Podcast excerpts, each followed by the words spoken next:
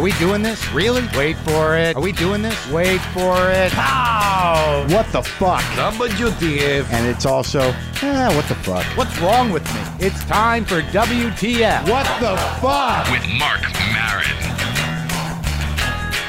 Okay, let's do this. How are you, what the fuckers? What the fuck buddies? What the fucking ears? What the fuck nicks? Whatever the fuck you want to call yourself. It's Marc Maron. This is WTF. I am in my garage at the Cat Ranch. It is raining and chilly in Los Angeles. Thank fucking God. Stop complaining about the weather. For God's sakes, it was baking here. The ground was crying for moisture for months. And a day into this weather, I'm hearing people go, ah, it's shitty. Shut up. Shut up. It's time. The earth needs water. The entire city will burn down again. Whatever. Not a big deal. Hey, look, I'm glad you liked that first Louis episode. I'm going to do the uh, second episode today, the second part of my interview with my buddy Louis C.K. I want to get a couple of plugs in here before uh, we get into that. As you know, I'm doing a live WTF here in Los Angeles at the Upright Citizens Brigade Theater on Franklin on Friday, October 15th, and that's going to feature Charles Fleischer. Uh, I don't know if you know him, but he's one of the weird, original weird wizards of comedy. He was the voice of uh, of Roger Rabbit. I'm a little nervous to talk to him, to be honest with you. I'm also going to have Brendon Burns, who's going to be there from Australia. You heard me interview him here a while back. Um, I'm going to have Erin Foley, who I haven't talked to in a long time, a very funny comedian. Jim Earl will be there. I think that should be about the show. I think Eddie Pepitone has paid work that he's told me he can't do. October 18th, Austin, Texas, at the Parish. Uh, my feature acts on that WTF in Texas. That's going to be uh, on the 18th at the Parish in Austin and on the 19th at Trees in Dallas. In Austin, I'll be uh, featuring Lucas Melendez, Brian Gutman, Eric Krug, and Martha Kelly, and Bryson Turner. In Dallas, it will be Lucas Melendez, Brian Gutman, Eric Krug, Bryson Turner, and Paul Varghese. I hope I'm pronouncing his last name right. So we're going to see how that goes. This is going to be a new format. We're going to do a little stand up. We're going to do a little panel. We're going to see how it goes. I've never really toured with WTF in this way, uh, featuring local uh, comedians from uh, the regions I'm going to be doing the shows, but we'll see how it goes. I'm looking forward to it. It'll be a fun night either way. I hope to bring some t shirts and uh, some stickers if I can remember. You know how that goes. And then, of course, October 20th, the Wednesday, we'll be in New York at Comics doing two shows, and those are turning into pretty big shows. Uh, we're going to have John Hodgman, we're going to have Kristen Schaal, we're going to have Jon Glaser, Jon Benjamin, Sam Seder on one show. On another show, we're going to have uh, Mike DeStefano, Lewis Black, Rich Voss, and Bonnie McFarlane on the Late Show. So those are those are pretty big shows. So come do that go uh, to WTF Pod, get on the email list so I can mail you stuff, and then uh, you can see all that stuff. It's right on the side of the email, so you know where I'm going to be because I'm fairly irresponsible in uh, in promoting myself, which is ridiculous. I'm trying to get better, okay? But I am seemingly pretty good at. Wait for it. Pow! Holy Christ, did I shit my pants that time? I might have to take a break. eh, fuck it. Look, I want to say a couple things before we get into Louis, uh, so I don't forget, because I, I, get things backed up here, as you know, and we don't have a lot of time here. I, I we actually have all the time I want, but but I got some emails, and I want to thank uh, Paul. Paul, a few podcasts ago, you asked us to send you some shekels for the old Jew or words to that effect. I'm an already a podcast subscriber, but your comment got me curious about whether shekels even existed these days. It turns out they do, so I found some on eBay. As you write this, I'm sadly realizing you visited Israel, and so you probably know this and probably already have some souvenirs. So my impulsive little gift now feels a bit awkward, but like many things, I feel it would be even dumber to give up on the idea at this point. Thank you for the internal monologue, Paul. I Appreciate that. I, am certainly familiar with those. So, in, intended in the spirit of, of both literal and symbolic appreciation of your work and your show, here are some shekels. Uh, it probably would have seemed a lot more clever if I had an opportunity to give them to you in person while the comment was still fresh in your mind. But oh well, maybe you can hang them on the wall in your garage to remind yourself of the support from your fans or make them into uh, an uncomfortable piece of jewelry. Uh, oops, accidental pun. Did I mention my wife is Jewish, but she doesn't wear any jewelry to speak of? Yours in awkwardness, Paul. Okay. And he said, okay, and cool stamp as well. So he ordered me some shekels from Israel. Thank you, Paul. Thank you for the wrestling within the email. I appreciate it. Also, Melissa Jane and David Joseph, I want to wish you a a. Hold on, I dropped it. I want to wish you a, an amazing uh, marriage. Can I do that? I was sent a wedding invitation by a fan, which is really so nice. Uh, he just said, So, how do I start this, dear Mr. Maron? Because I want to show you the respect I feel you truly deserve. And oh, how about the sanitary, dear sir? Maybe, hey, Marc, like I've known you for years, even though we've never met. Had the chance to you uh, at your last visit in Bloomington, Indiana, where I chickened out like a teenage girl. Got to be right up front, Nervous would grab my drink every time you made eye contact, which I could have seen the second show that night where you made the lady cry. All I got was four people walked out, but you were great, and I got turned on to Ryan Singer. Anyway, I'm obviously a fan. You unknowingly helped me through a rough patch in my life. That is why I sent you an invitation to my upcoming wedding. No, I do not expect you to come or even respond to this. I just want you to know that I think you are great. What the fuck is an amazing thing, and your stand up is truly awesome. Uh, my job allows me to listen to my iPod all day, so I get to empty parking meters and listen to whatever is on your mind at the time. Well, listen, David. Have a wonderful wedding. I appreciate the invitation. I would actually like to come, uh, depending on what kind of food you're serving. But I certainly wish you the best of luck. And uh, you know, I, I I had no luck in it, but but I'm sure you're going to do better. And finally, I want to get to this, uh, and then we'll get into Louis. This was an interesting letter. It, it came with a check for fifty dollars, which I found to be very nice, a donation. But the letter is handwritten, and and so is the letter about the shekels. I like handwritten letters because I'm so impressed with people that can write in a in a way that I can read because I cannot. So this guy talks about delaying his uh, his donation. His name's David, but then he gets to this, which I thought was a pretty good story. On the upside, the delay in donating affords me the opportunity to relay to to you a pretty great WTF moment that happened not two days ago. I'm gay, you understand, and I've been out to my friends for a while, but I finally got up the nerve to tell my family. They're on the conservative side, so I've been none too eager to hasten the conversation. At my birthday dinner, no less. So we went to this great little Mediterranean place called Petra downtown. It's uh, more south north. It's more North African, so if you're into that sort of thing, I highly recommend it next time you're in town. That's Seattle. I was super nervous, so as soon as we sat down, it was me, my mom, and my dad, my younger sister, and my idiot younger brother. I came out with it. All right, let's get this over with. I'm gay. And actually, it went over pretty well. My sister came over and gave me a hug. I'm so happy to hear it, she said. My dad leaned over and hugged me too, saying he'd wanted to ask me for a while but didn't quite know how to bring it up.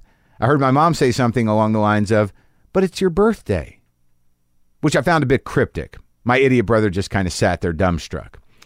As well as they took the news, clearly they were better prepared than I gave them credit for. I could tell they weren't eager to talk about it, and neither was I, so I quickly moved on to other points of conversation and the rest of dinner went fine. I was deeply relieved, as you might imagine. Fast forward an hour or so to the end of the dinner, my brother was outside smoking, and my dad, who was sitting between my mom and I, was in the bathroom.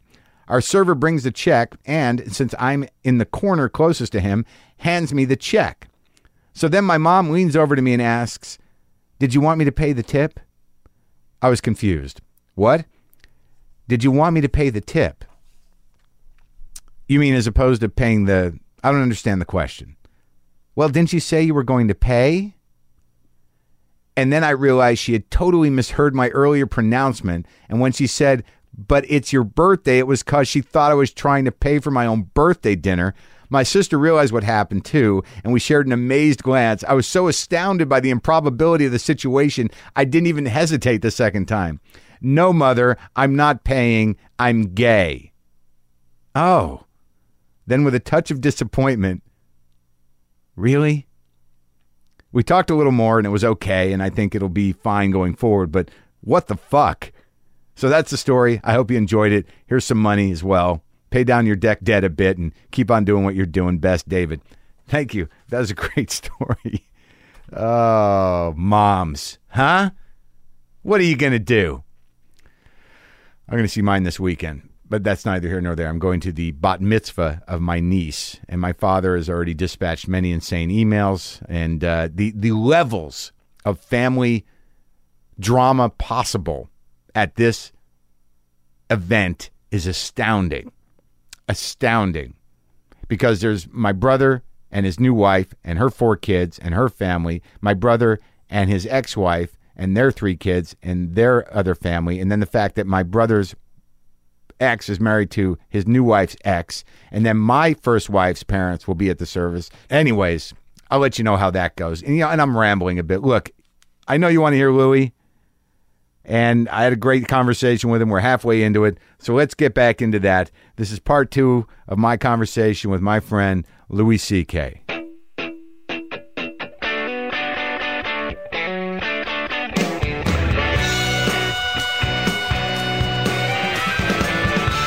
Let, let's talk about the moment where, because I don't know when it happened because of whatever our relationship is, but but at some point, you know, creatively, you know, you were making these uh, absurdist films, and, and, and, and you were respected for that, and they were they were great. All, all of them are very great.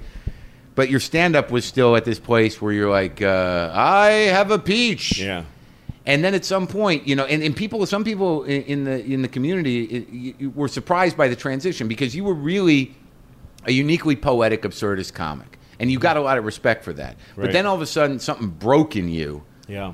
and and you were all of a sudden doing you know personal revelation comedy. I mean, you were a guy that if an audience member, you know, interrupted you, you you were like, I I can't. I don't even know what to do with that. Yeah. You like you didn't even know how to do crowd work because No. it just was it was beyond you.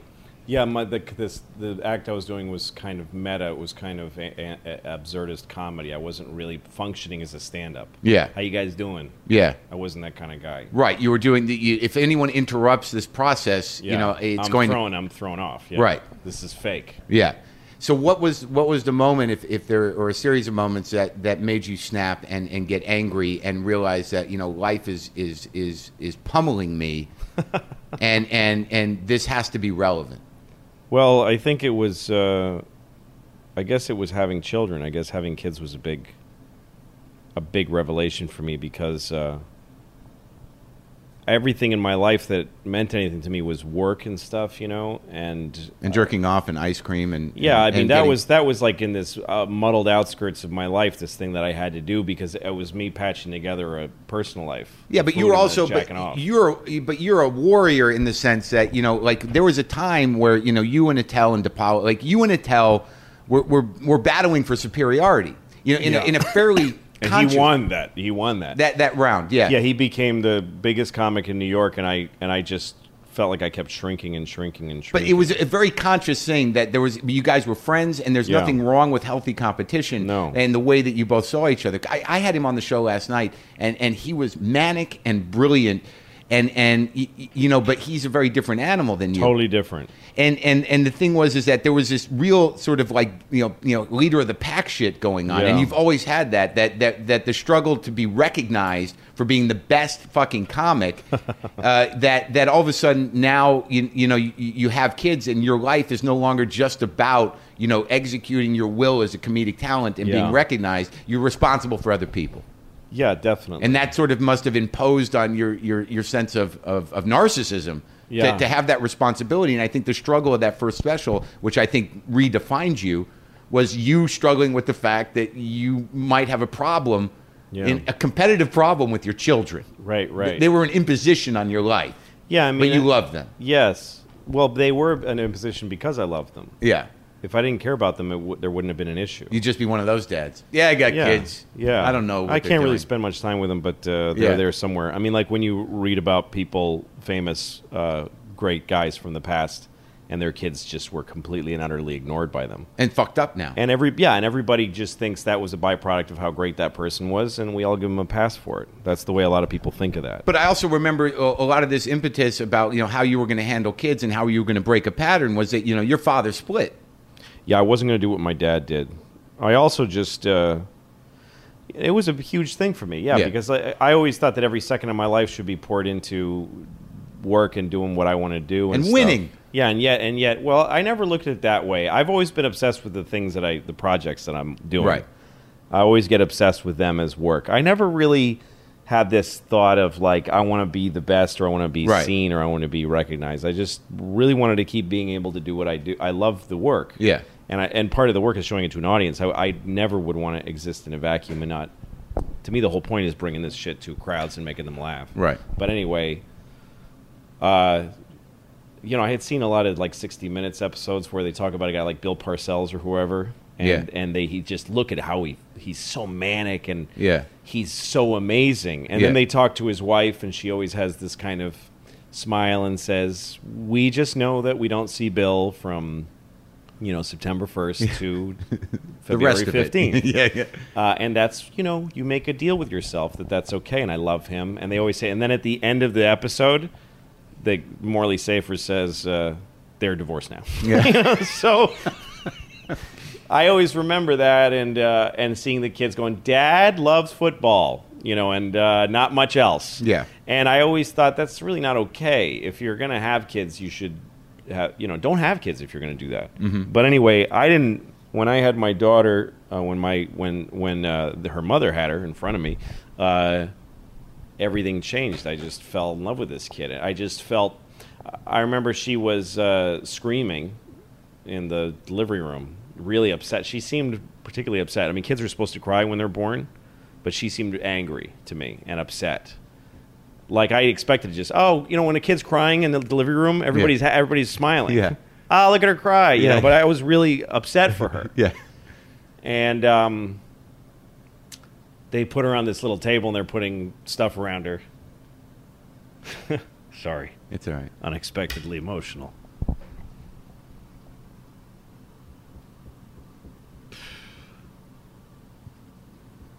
it's not a story that I tell a lot so It's all right, man.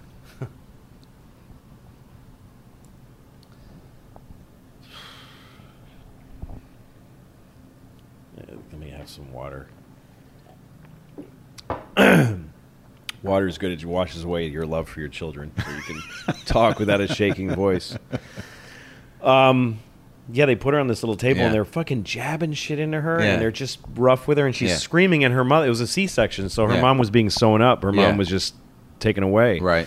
and I'm like in the middle of this. I'm between her mother. Like, do I care for? Also, her mother is who I'd been caring for. She'd Yeah. been pregnant for nine months, and I'd Right. been caring for her. Yeah. And it all had been about her, the mother. The thing that happens when you have a baby is, for the better part of a year, you live with pregnancy, Right.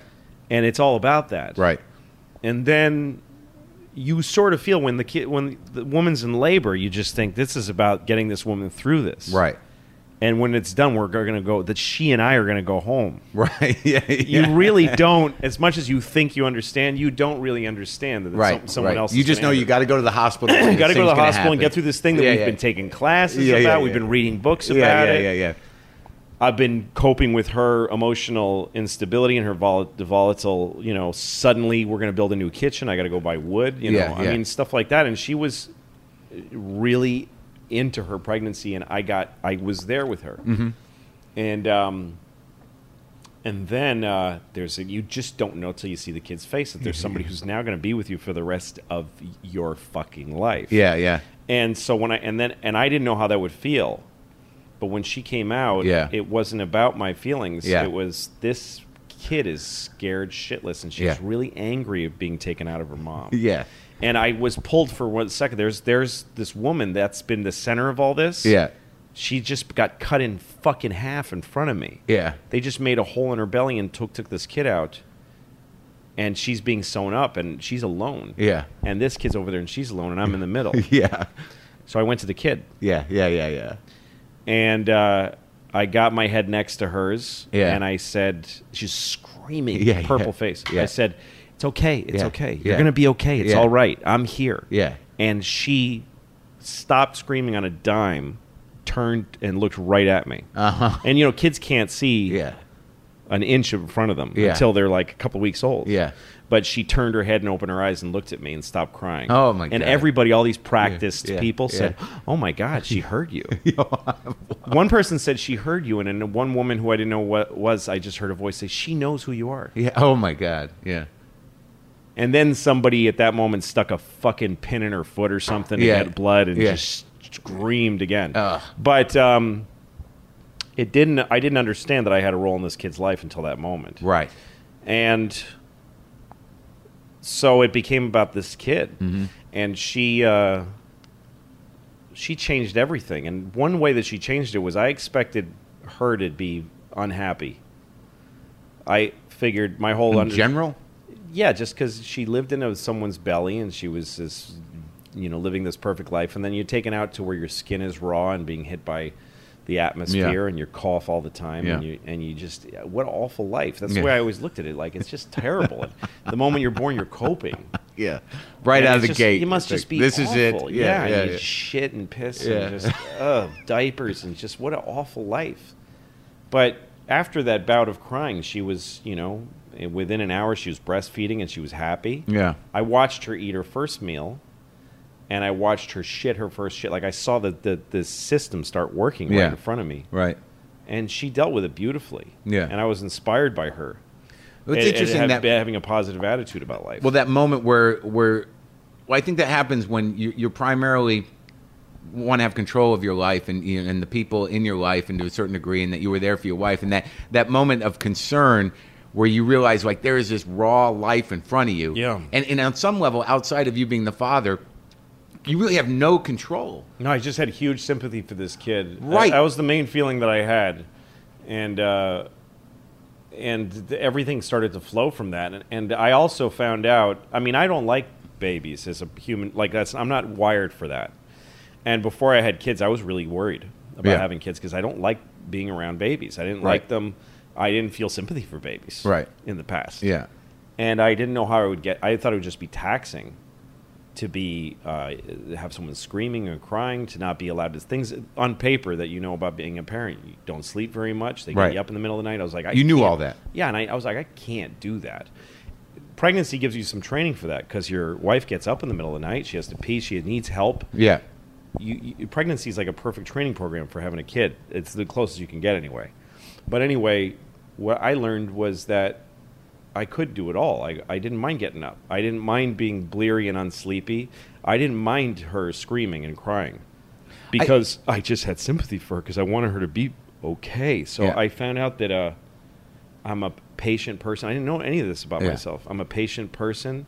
Uh, that I had capacity for love, for giving love and affection that I didn't know that I had, um, and receiving it, and that I was really interested in teaching her and talking to her and interacting with her all this stuff that i never knew i, I had. So it made me and, and all this stuff about my own anxiety about my life just went away because i didn't give a shit. I, I instantly knew that i'm going to get old and die and i wasn't afraid of it anymore because it's about her now.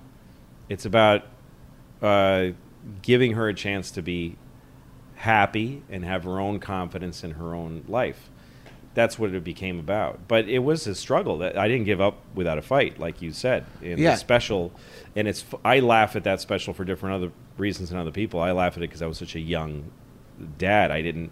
That shit's old school to me now. Your kid gets you up at night. You know, so what? It's It, but I also think it, it represents the conflict of, of it, it, sounds to me what happened was uh, you know you've got to accept that as I do that we were we are and, and, and can be you know, extraordinarily narcissistic and, and, and we have those feelings that like you know Yeah. eh, we create our world and you know we you know we comment on our own brains and you were primarily commenting on on things that you imagined and that at that moment it seems where where you became emotional and and and, and in the moment where it really happened was that it, it, it just it shattered your narcissism And- yeah, and- it also it also taught me to be a man. It, it did what Coppola Like- said it would. It taught me to be a man because you have to. You can't fuck around when you have kids. right You can't afford to go into a depression.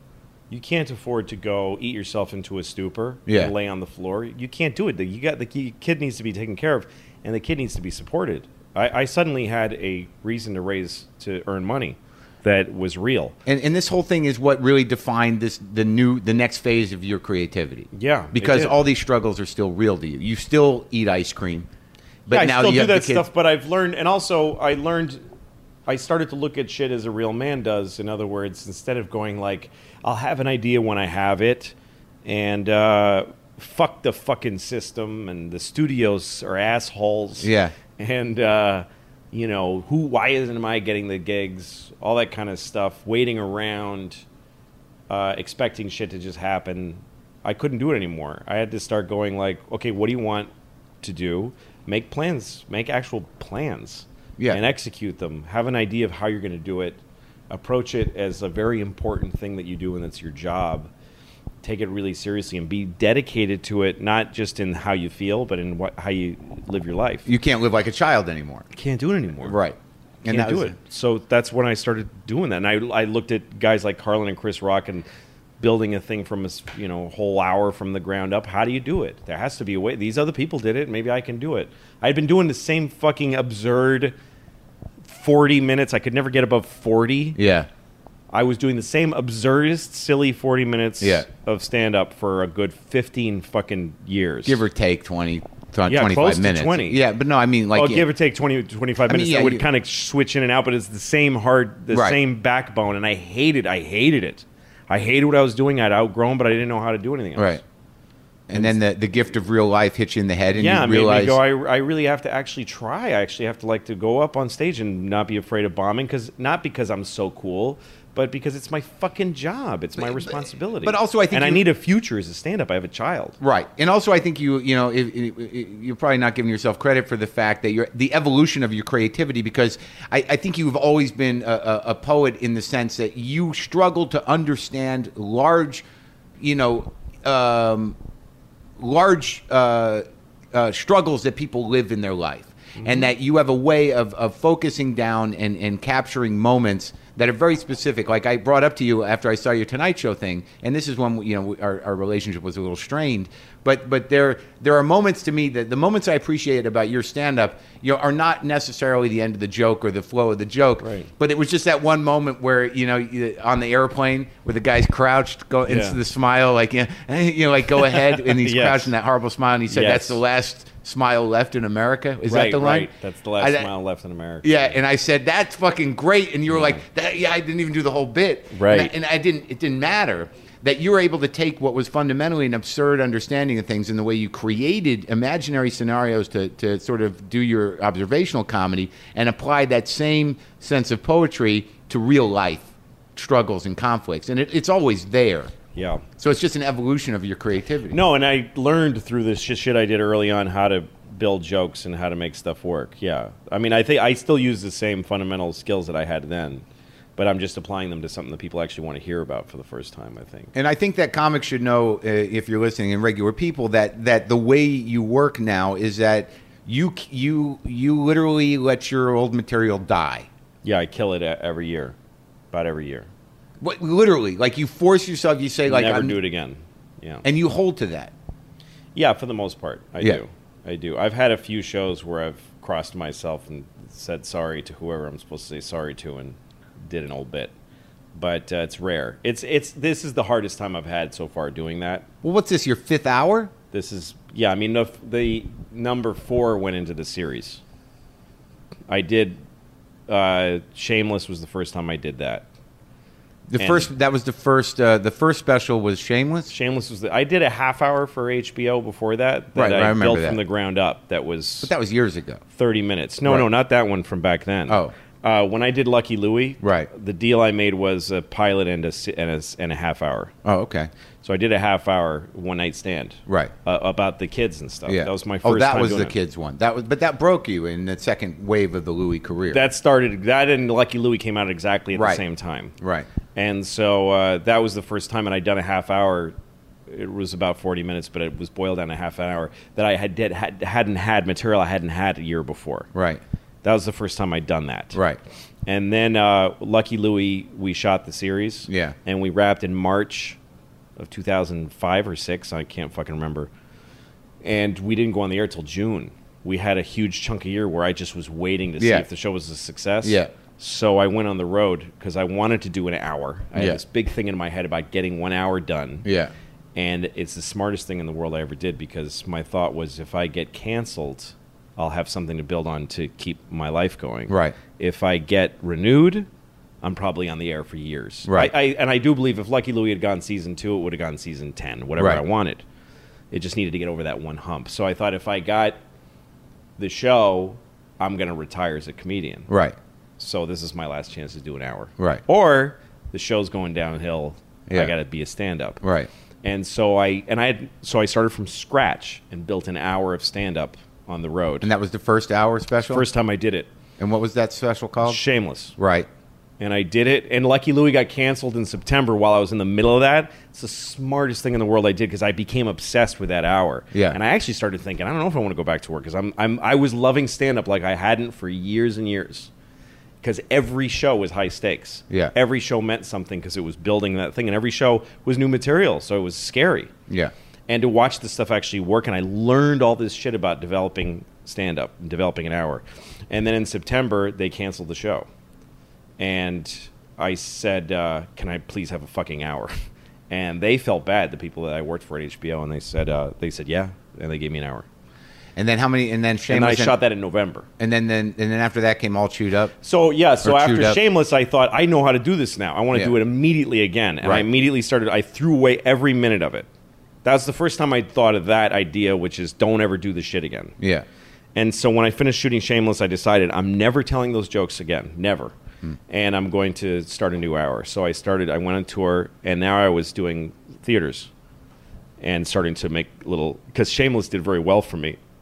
I started selling real tickets. So I was doing some clubs, some theaters, and I spent it a, a year building Chewed Up, and uh, got that on film. Did And that, that- for Showtime. And uh, and you premiered the film, right? That was it. Was that chewed up? Was that the film? No, no, Chewed Up was just on Showtime. It was just a Showtime special. And now, well, what's the movie? The movie is then the next after Chewed Up was done. I started working right away again on an, another a new special. That one fucking got huge. That one became like I was doing two hour shows in big theaters around the country without any material from Shameless or Chewed Up. And I had been doing nothing but stand up since Lucky, Lucky Louie. Yeah. Like I'd been living a prof- as a professional comedian without any other TV job, nothing else, for the first time Yeah. in my life. Yeah. I've always had some other gig since Conan Right. and uh, I was just so into stand. I just breathing and living stand up, and it was great because I I had divorced, Yeah. and I was able to be with my kids for the early part of every week, and then go do stand up. It was like a perfect career companion to my home life. And then you shot that as a film. And then I had so much material, and also Shameless and Chewed Up were still on TV, so nobody wanted a new one from me. Right. And so I had this idea to do it as a feature film, and I went and shot it in Milwaukee, and shot it. it A stand-up concert movie, which hasn't Yeah. happened in years. No, No, one's done happened. one in It- years. it- there's no need for him because there's HBO, but it's still an experience that I wanted to try to do. and what's going on with that film? It showed at Sundance, did really well there, and then uh, we had one night where we showed it in eight cities. Yeah. in theaters. And how'd it go? it sold out every show, and then we showed it again in New York City for two shows last night or night before. It's showing in Philadelphia, I think. And you think you're going to get Cities. big distribution on it? Well, no, we won't. Right. I mean, we we we Epix is going to show it uh, starting this weekend, starting Saturday. How do you get Epix?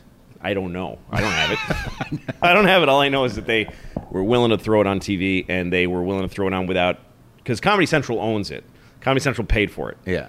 But Comedy Central is going to cut it down to you know 60 minutes from Right. 90, Right. And they're going to bleep it, which I knew going in. And Epix paid you some money? Epix paid me some money. They gave a little to Comedy Central and some to me, and they threw it on. They're going to put it on. and People will be able to see it on Epix uncut, and they can also go to epixhd.com, uh, I think, and they mm-hmm. can download it as a whole piece. Okay. So it's so it's going to be available as a as its own thing for a long time, and then, but so that was that hour. But that hour was so that was number three. Yeah. And then after I did that, I got I quickly got to number four. I got to my fourth hour really quickly, and then I got the series. Right. And the series has stand up in it. Yeah. So that fourth hour is cut in pieces. It's in the thirteen episodes of Louie. So now you're doing you're working on your fifth hour. I got my fifth hour, which um start this Sat- this Friday in San Francisco, and that's I've got the hour ready, and but through the fall it'll get refined, um, and I'm taking that on tour, and it's going to be the next series. Okay. It's going to be next season. I wish I could do it more specials, but I don't think I can't do it. I can't do a special and have the same material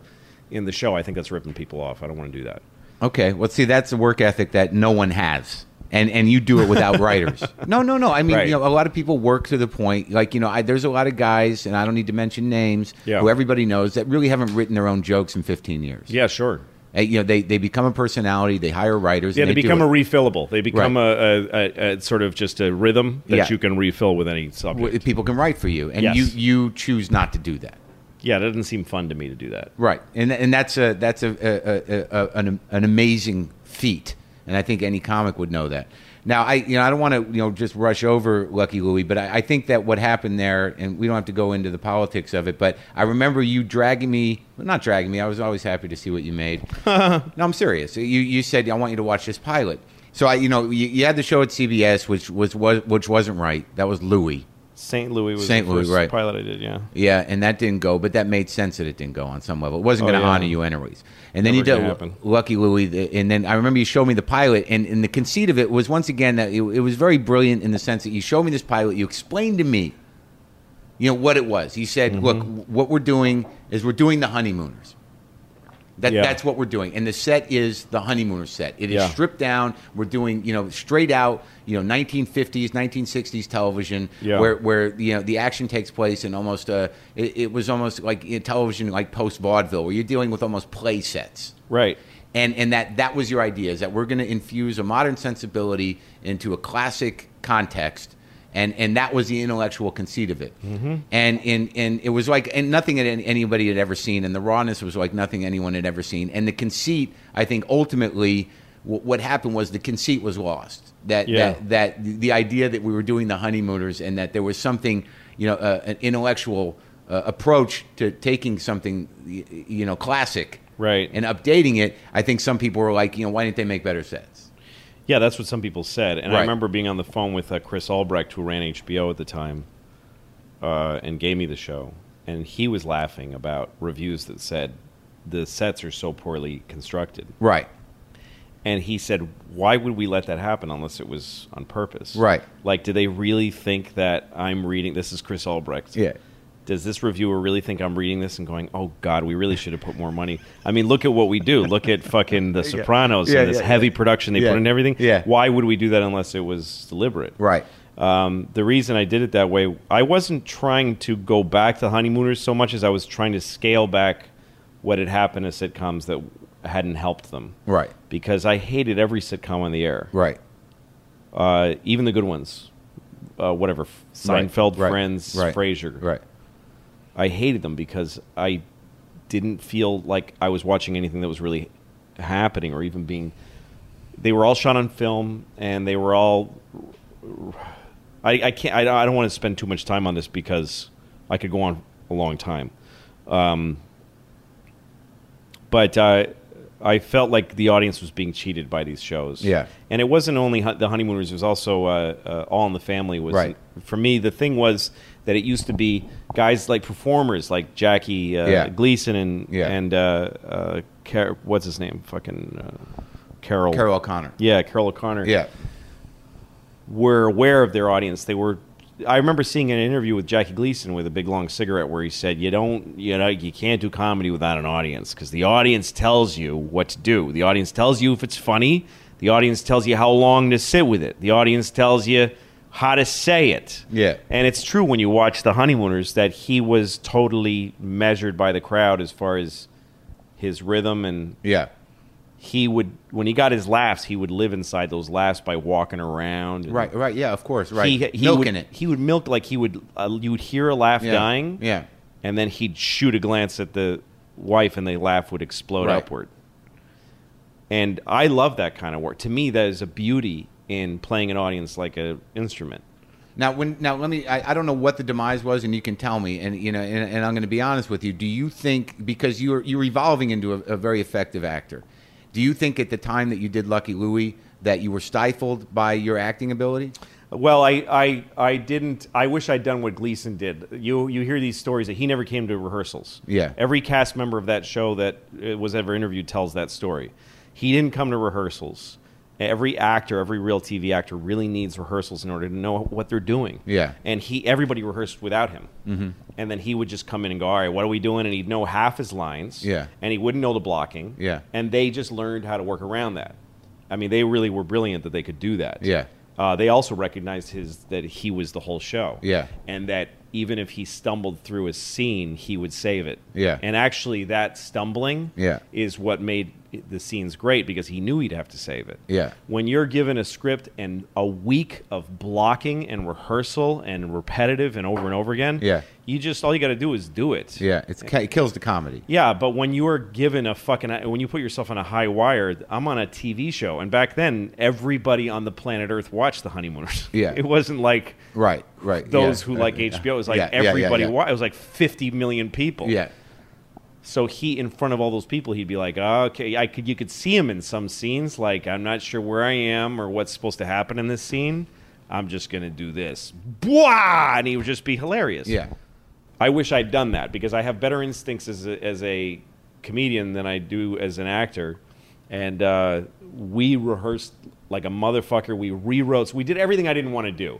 When we started doing that show, I said to Mike Royce, who was my partner, we're not going to have a writer's room full of writers who are perfecting the scripts and rewriting every little line and like going pouring over it on a big screen where everybody chimes in. Yeah. We're not going to punch up everything and change out the fucking punchlines every take. Yeah. And we're not going to have um, this thing where we block and rehearse all this stuff. But we did it, and it just eased towards that because we had a staff of writers and because that's how people know how to do it. right. Um, if I could go back, I would have done it differently. I would have uh, s- centralized the writing more, and I would have uh, not rehearsed. Yeah. honestly, I would have let them rehearse. The thing that changed it though was Pamela, who played my wife. She was like a comedy team with me. That Right. was a huge revelation for me to get laughs with a partner. Right. I had never, never done that before. That was a massive thing. Right. So, and Pamela came from traditional television, and, and she also said, you know, trust some of these people. Let them let them uh, help you. Yeah. And I think that was smart. But what was the Lucky ultimate, Louie was harder than this series I'm doing now. It's just a huge amount of work, and you what also was have the ultimate demise of it? well, a few things. I think the reason it, some people didn't like it is because what they had been fed in television had didn't prepare them well for it. Um, they everyone thought it was a laugh track. Everyone thought we put in fake laughs, and some people were really turned off by that. So in the same way they didn't understand the the the, the context of the set, Yeah, they the made sets were the set was the set because I just didn't give a shit what the set looked like. Right. The idea was we're gonna do go back to what when these shows were funny because Right. they hadn't been to me and, funny and in a long meant time. doing it in front of real audience without amplifying the laughter. Yeah, exactly. Putting Right. an audience in front of the stage and letting their laughs be in the show. And and people didn't know better. no, and actually, So it was the- the- lost on them. Yes, they just thought it was fake laughs Right. and shitty sets Right. and bad acting. Whereas it was we are holding for laughs, which uh, TV sitcoms are written by Harvard graduates who Yeah. don't like audiences. Yeah. They don't like people. Yeah. They're not popular people. Right. And so they hate the idea that audiences can tell them whether something's funny or not. Right. So they've built a system where they shoot on a stage in front of an audience, but they ignore the audience. Right. And uh, they feed them pizza. There's only 10 of them left when they finish shooting. Most big sitcoms don't have an audience now. Right. And they have a man called the Laugh Man, and he puts in the laughs. Right. And the laughs are short enough Yeah. that the audi- that the clippy dialogue can continue. Right. You, Jennifer Aniston never looks aware of the audience when she's perf- supposed to be performing in front of an audience Yeah. on Friends. That's how old I am. Yeah. But uh, we had to hold for laughs, and uh, it was a mess, but it Yeah. was supposed to be. But most people thought, and we even had a thing like in Happy Days, Lucky Louie was taped before a live audience. We said that before every Yeah. uh, show, Yeah. and um, everyone would still say it's canned laughter. I even read something on a website where somebody said they should have told people that it was taped before a live audience. That Yeah. was a big mistake. We did. Yeah. But people remember what they. Anyway, that's why people didn't like it. I think uh, other people just didn't like it because nothing's perfect. A lot of people hate everything. Right. Uh, but we went off the air because HBO was changing. I mean, everybody that's there now that wasn't there when I w- was there. Right. It was just one of those. We big- got great ratings. Yeah. We got great ratings. It was a great show. But now, now you've now now this is the miracle. This is the perfect storm. Is where we're at now, and, and Yep. we'll- you've got a deal now that people are that comics are now telling their managers. So I want the Louis C.K. Give, give me the yeah. Louis C.K. Yeah, deal that's what everybody says. Yeah. because you got all these different cable outlets. You you aligned yourself with FX, who, who basically said like, here's some money. You said, look, don't pay me a salary. Just give me this money, and I'll Yeah. make these things. Yeah. And they trusted you enough. You had a big, big enough track record. You're a capable director. You're a capable comedy writer. You're a capable showrunner. You're a capable performer, and you're a stand-up. And they trusted you with that. You're like, it's like fucking, you know, it's like Orson Welles. Yeah. Just give the and the money was nothing, right? I mean, in, Very not, little. Not in the sense that like it was obviously money, but in the context of what what money they throw away Yes. on bigger ta- uh, you Way know, more money. Yeah. Right, and so you took this all on, and the amazing thing about what's happening now with this show, and you know, I watch it, and and I love it, and, and I love you, know, but yeah, but sometimes yeah, my, my resentment gets in the way, but but, but I do a joke on stage now. I, I actually say. Uh, I don't know when my friend's success uh, is going to be is going to seem like anything but an attack on me. I, I don't, and, and, and I, I say like I don't know why Louis had to call his his show "Fuck You, Marc Maron," but that's what comes up on my television. Eh, but but the but but the thing is, is what I know about you is like people are like I know you know it's confusing to them sometimes Yeah. because there's not a singular narrative. Right. Uh, it's it's it's it- it's got a feeling, a raw feeling that people are like I don't you know I don't know you know how to uh, react to the show. Yeah. But what I know is is that this is Louis C.K. investing all his talents of everything he's done and all his life experiencing, uh, doing exactly what he wants to do. Yes, that is what it is. Yeah.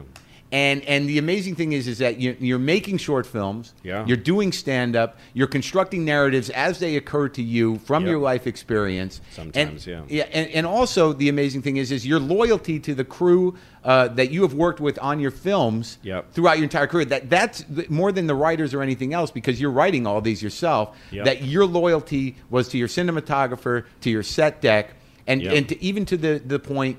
Uh, of of the way you're lettering the the uh, the credit Yeah, letter, my old my old Cooper Black uh, lettering. Yeah. Right. So this was this is you being a filmmaker. Yes. Uh, more than anything else, and I don't know if people really understand that. Yeah, some of them do, some of them don't, and it doesn't really matter. Mm-hmm. And I mean, uh, you know, yeah, this has been a crazy dream. This thing, it's been amazing, And, it's, it's, suc- successful. yeah, it's They're going to do well. another doing another season. Yeah, how many episodes? thirteen. Now, how the fuck are you going to do that yourself? Keep doing it. Well, I did it once, and I do ask myself that every day right now. And I'm already working on the writing. I'm trying to get the ideas. I don't want to um, take a step down from what I just did. Um, I want to develop. I want to get better. I think anything you do should be better than anything you did before. I mean, that to me is guiding principle. Fine, but how are Everything you going to do be it better. physically? Well, I I, mean, just, just did it. I mean, it's. It, I learned from just doing it. In other words, Because a, a guy in your position now, like, why wouldn't you bring in writers? Because that's not how it worked the first time. That would change everything. If I brought in a writing staff, it would change everything. Uh, it would the show wouldn't be good anymore. I mean, it wouldn't be what it is, uh, good or bad, whatever. But it wouldn't be what it is. So, I mean, I did it. I did one season. It was hard. It was really hard. Yeah. Um, But but, I did it. Yeah, And and, I could only get better together. at it. Also, um, uh, I had to do it without knowing how I was going to do it. Now I know how I pulled it off the first time. A system is in place. You out of necessity. I have a company that we made. We had we had to do a huge amount of stuff that we never have to do again. Right.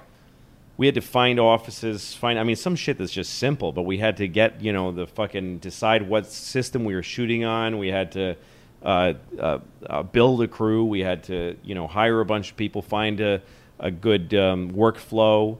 Um, we had to do you know get fucking permits and and um, you know a relationship with the state of New York and the city of New York, and uh, all that we had to bang out a union contract, all this stuff. We had to do all those things, and that was an enormous amount of work on top of because I'm I'm the head of the show, and everything comes back to me, even the union contracts and shit like that. So all that shit's done now. And now, and we had to, you know, it started with a pilot, not knowing what the show was going to be about. Yeah. So all that's done now, and I know how to do it. I mean, I edit the whole. Sh- I write and edit the whole show on my MacBook Pro on a 13 inch. I didn't even use a 15 inch, because let alone a 17, because I just like the intimacy of the little machine. I, God, I remember- edited every episode on my little MacBook Pro. Do, do you remember when when you know, I went when you were editing uh, tomorrow night on an uh, uh, an Avid? yes, That yeah. like you know this ama- the, the process it took to transmit to put it from film Yes, to go onto to the an Avid.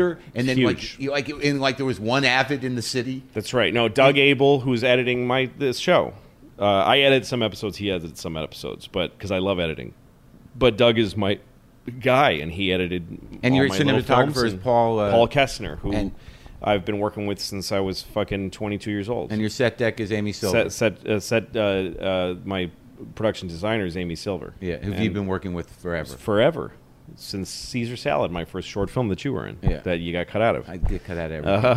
Uh, I played guitar on the soundtrack. yeah, though. yeah, that's right. You did. Was Very that tomorrow well. night or Caesar salad? Caesar Salad. Okay. But uh, yeah, I've been working with these people forever, and uh, that's why I knew I could do it. I mean, when I went to um, FX, I I had um, you know, everybody wants the Louis C.K. deal, but it's not gonna it's not gonna be so easy for everybody. Well, no, because no one can. This is what I'm saying. Is it's that same thing? Is you got a comic? It's like, let me do that. Who the fuck can do that? Well, it's I mean, I'm exhausted listening to your process. a lot of it is because of technical uh, No, knowledge. you're right. It's because I took that fucking AV class in junior high school and learned how to fix. Computer. That's why. It's because I learned how to fix a fucking overhead projector, and I learned how to rewire shit and fix it. yeah. That's why I know how to do this stuff. Because when I uh, when I was in high school, I I, be, I got an internship at a local access cable TV station, and they had remote deck and camera setups. Yeah. and they had editing bays, and the only reason they don't let you use shit in those places is because you might break it. They're just worried that you'll break it. It costs money. Yeah. But I fixed that shit. Like I became the, this techie kid. I was like this little nerdy kid who would fix the fucking cameras. Yeah. So certainly they trusted me with it. Like Yeah. I, I had the keys to every room in that fucking station. Yeah. And I wouldn't even tell anybody. I would just take the shit out. Yeah. And I would shoot my own little videos. Yeah. And I'd edit them when nobody was using the editing bay. I taught myself how to do everything. Yeah. well, That's my you. phone. That's right. Sorry. No problem. Um, so that's what always gave me the license to do this stuff. And I know everything about filmmaking, shooting on, you know, we shoot on the Red, which is a high tech, really difficult camera to use. Yeah. It breaks a lot, it fucks up. We use these huge master prime lenses, which are the kind of lenses they shoot movies on. They're enormously expensive. It's one of the biggest line items in our. We spend more on lenses than we do on anything else. And it's interesting because your vision as a filmmaker and, and Paul's vision uh, with you as a cinematographer, when you watch it, there's some parts of it where, where you're thinking, like, you know, it doesn't look, you know, the way you shoot is not unlike Lucky Louie, that it's pretty stripped down. You're not using a lot of effects. Sometimes, sometimes. I mean, some shoot shows, uh, some of the episodes are shot like handheld. Let's just grab this moment, and some of them are shot like, no, we're using a, a uh, you know, we're opening the lens all the way up. We have to measure everything. You know, Right, like, but the, like still- the, the religion episode is shot very carefully. A lot But, of that but the tone of it is still pretty raw. Oh yeah, on definitely. purpose. Yeah, definitely. And and the great thing about it is like you know you, there's a, a signature moment that is you know completely your you know comedic vision. Uh, uh, all of it to me is that you know the, the scene where you're you're having the troubled date with Chelsea Peretti and she gets Yeah. into a helicopter. That Yeah, this is yeah. Louis at his best. This is Louis. You know, eh, as Francis Ford Coppola in Heart of Darkness, we're like, I need a helicopter Yes. for this one punchline. Yeah. This punchline requires we rent a helicopter and clear airspace, Yes. and, and, and you committed to that. Yeah, exactly. No, we had people working on walkie talkies and all kinds of stuff. Yes, we had to clear East Side Manhattan airspace to take a helicopter off a bunch of times. For a punchline. Yeah, for a punchline that most people, a huge amount of people I knew wouldn't like because it's so absurd. But that's a you. lot of people say it's not. It took me out of it. I don't care. I liked it. Th- those things like the helicopter uh, exist for two reasons. One is because just I like it, and also I did like. I I get off on squeezing a lot out of very little money, and the budget for this show was tiny, and I wanted to show FX that I could do a lot with money. And the, there's a helicopter. There's twenty uh, limousines there's uh, which was a huge expense. There's no company in New York that has 20 limousines. We had to pull together and harmonize like five limo companies because they all had to be beautiful limousines. We didn't want any like Carmel car cracked windows. This is for the bus scene? This is the scene where I The school bus? Yeah, I get all the kids in the Yeah. school bus, and we had a fucking school bus that hit the fucking. That You know, we had to create this moment where it gets a fucking flat tire in a school bus is a huge production undertaking. Yeah. Um, but so I wanted them to really see that Jesus Christ, this is really a show. It's not just a bunch of you know alt comedy kids be acting awkward on a street corner. Yeah. And that the show continues to do stuff like that, throwing the bottle out the window and destroying a car. I love doing stuff like that. That moment, that's one of those moments where not unlike the uh, the last smile in America, where I'm like Yeah. that that comes out of nowhere but makes Yeah. complete sense. Yes, like it's you've been in exactly the- what needed to happen. Yeah. And it's hard to defend moments like that when Right. you're producing them, Right. Because uh, Blair Breard, who's my exec, she's the executive producer of the show, and she's the person who makes everything happen. Yeah. she's the most enabling and incredible producer I've ever known. She produced Pootie Tang. That's where we met. yeah. she was like, "Do we have to?" I mean, it's such a stupid, silly thing. But she's was- like, like- she kept saying to me, "I just want you to be aware that the bottle on the window thing, you can do it, but it's causing huge problems. The building doesn't want us to throw it out the window. Uh, it's a permit problem. It may be a safety issue, and it, and the cost is enormous. And the and the effects people said it can't be done the way you want it to be seen. They said you're going to have to get a zip line and a, and a bunch of squibs and blow up the car and." And I just kept saying it has to be. She said, "Does it have to be that? Can you come up with something? Because it's barely. It's not a p- important po- plot point. It's the most important thing. to me, it was. That's the thing is to No, but it- defend absurdity in production. Yeah. When it's expensive, is you just have to go. You have to. You have to have the credibility to say, "I'm very sorry," but and also because I know production and I know technical shit. Yeah. I solved all those problems because I, I know how to do it. So I thing- come up with ways. But, but the absurdity in, injected in, like in those moments where a guy makes a decision like that, where he Yeah. hasn't done drugs a lot and he's in this situation that's clearly chaotic, it's outside of his life experience. That how is that scene going to culminate in any other way uh, other than a moment where you're like. I, I, this, this is beyond anything I understand. It had to be. It had to be. It was really important. No, and one way that we do that stuff, it's all just, it's all brass tacks, logistics.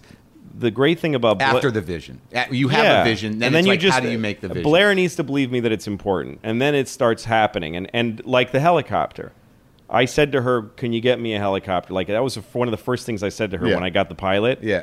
I said, I got a pilot. I want you to produce it. Start working on a helicopter right now, an affordable helicopter.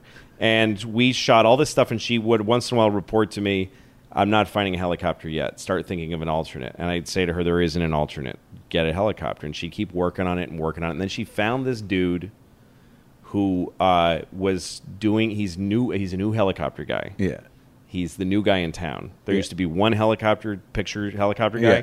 This guy's new. He's competitive. He wants to get in the business. Yeah. And he had one day. He she kept trying to drive his price down. It's Yeah. fucking tens of thousands of dollars for helicopters. right. She kept driving his price down. She couldn't get it low enough. And then one day, but because she bothered him enough and kept being tenacious, Yeah. one day he said, "Look, I'm doing something for Comedy Central uh, for some other show. I got to gas up and go anyway. I can give you an hour." So on his way to something else, he shot our thing.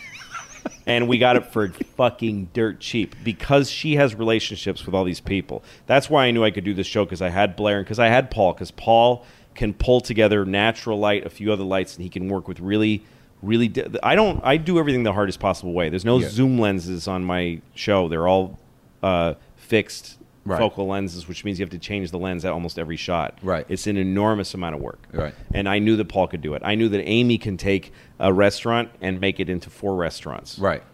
That kind of shit. So Well, the amazing thing is, is that you do these things that are, you know, you know, founded in your absurd vision and re- reveal your personal life, and then also, you, you know, sometimes you choose to do a narrative about bullies, which is very heartfelt, and and the relationship with your kids, and even with uh, Pamela, you, you you've worked with before in the park, that you know that what you're creating is is a, a, a real human struggle and real deep comedy, and it's it's completely honest to your vision, and you can do whatever you want with it, and and I think that people are really taking to it, and and it's successful, and the people that that get it and, and are willing to write it. I, I think you're changing the tone of, of how television can be made, and, and I'm very uh, proud of you, and, and I'm excited for your success. thank you, man.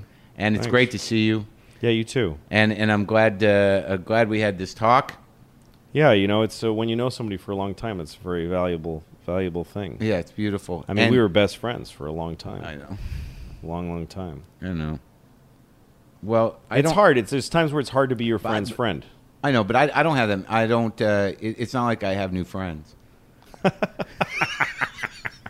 It's not like I was replaced by anybody. No. That would feel worse. no, I, I'm still the same guy in a lot of ways. Well, look, here's I can I give you and you don't you don't have to put this in the podcast if you don't want to, but what I would say as far as trying to stay friends with somebody that you have a hard time thinking about what they're doing against what you're doing Yeah. is focus on them needing a friend. Yeah, It takes a good friend to stay with you in hard times. yeah, It takes a good friend to stay with you in good times. Everybody needs support. Yeah. Everybody does. Yeah. So you're letting me down. If you see me doing something and you have a hard time coming to terms with it because you're feeling about your own life, what's really happening is you're letting me down as a friend. You're being a shitty friend went by being jealous. okay. So think about the other person. Just Well, think about what they might need. But, I, not, but like in my I could have used you. I could have used you. I got divorced. I got a show canceled. you know, I had some tough times. I could have used a friend But you didn't during those times that you- were you- making those times that were making you jealous. I was struggling. I was having a hard time. But- but- but- doing, doing the Louie show was really hard. But- but- trying to keep my family together was hard. But but the thing is, is that in our in, in the way our friendship always operated, it was not that I was kept up to date in the day to day things. It wasn't a day to day call that we had, but it seemed that most of the time, the thing that made our friendship so deep and so strong was that when we did talk, we made each other feel better. no, it's true. But you shut me out. You shut me out because you were having a hard time. Okay, And- well, I apologize again. Well, I apologize to you because I then I did it to you probably out of resentment.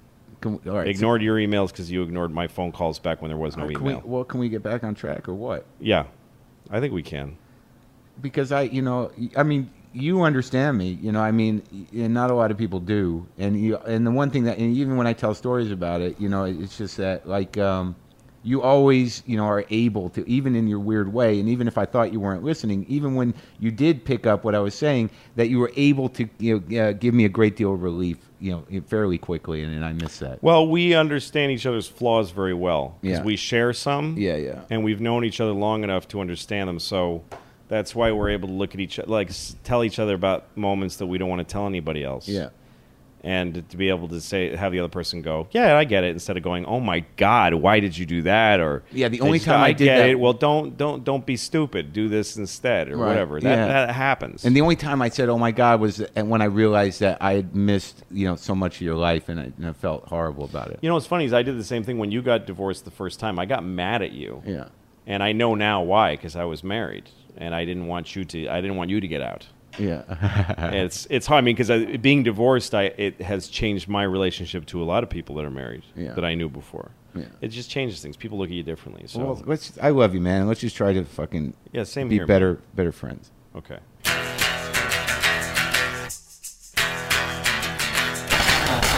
Well, that's it. I'm glad that Louis and I are, are friends. I, I will have you know that I have emailed him a few times uh, since uh, we had the conversation. I've not heard back, but I did call him once late at night, and he answered. And uh, I didn't have a lot to say, but I was happy he answered. Nah. So that's that's where that is. I, I, I had a great time talking to him. Hey, folks, if you didn't get this news before, there's a phone app available, a WTF uh, iPhone app. You can get it if you search uh, iTunes WTF Marc Maron. Uh, I hear it's fun. I, I don't have an iPhone, but I hear it's fun. And please go to WTFpod.com and you know donate a little, donate a few shekels. Uh, American shekels will be fine. Uh, get on the mailing list because I'm doing that. You can see what else is uh, going on over there. We got the new T-shirts. I've got a new design coming up too, a new uh, WTF shirt along with the cat shirt. So that's all happening. Oh yeah, great shows coming up on the horizon. I've been doing a lot of interviewing, talking to a lot of people. Uh, looking forward to sharing with you uh, my conversations with people like Ira Glass, Sarah Silverman, uh, Aziz Ansari, um, Paul Scheer. Man, Janeane Garofalo was here. Whew. There's more. All right. Talk to you next week.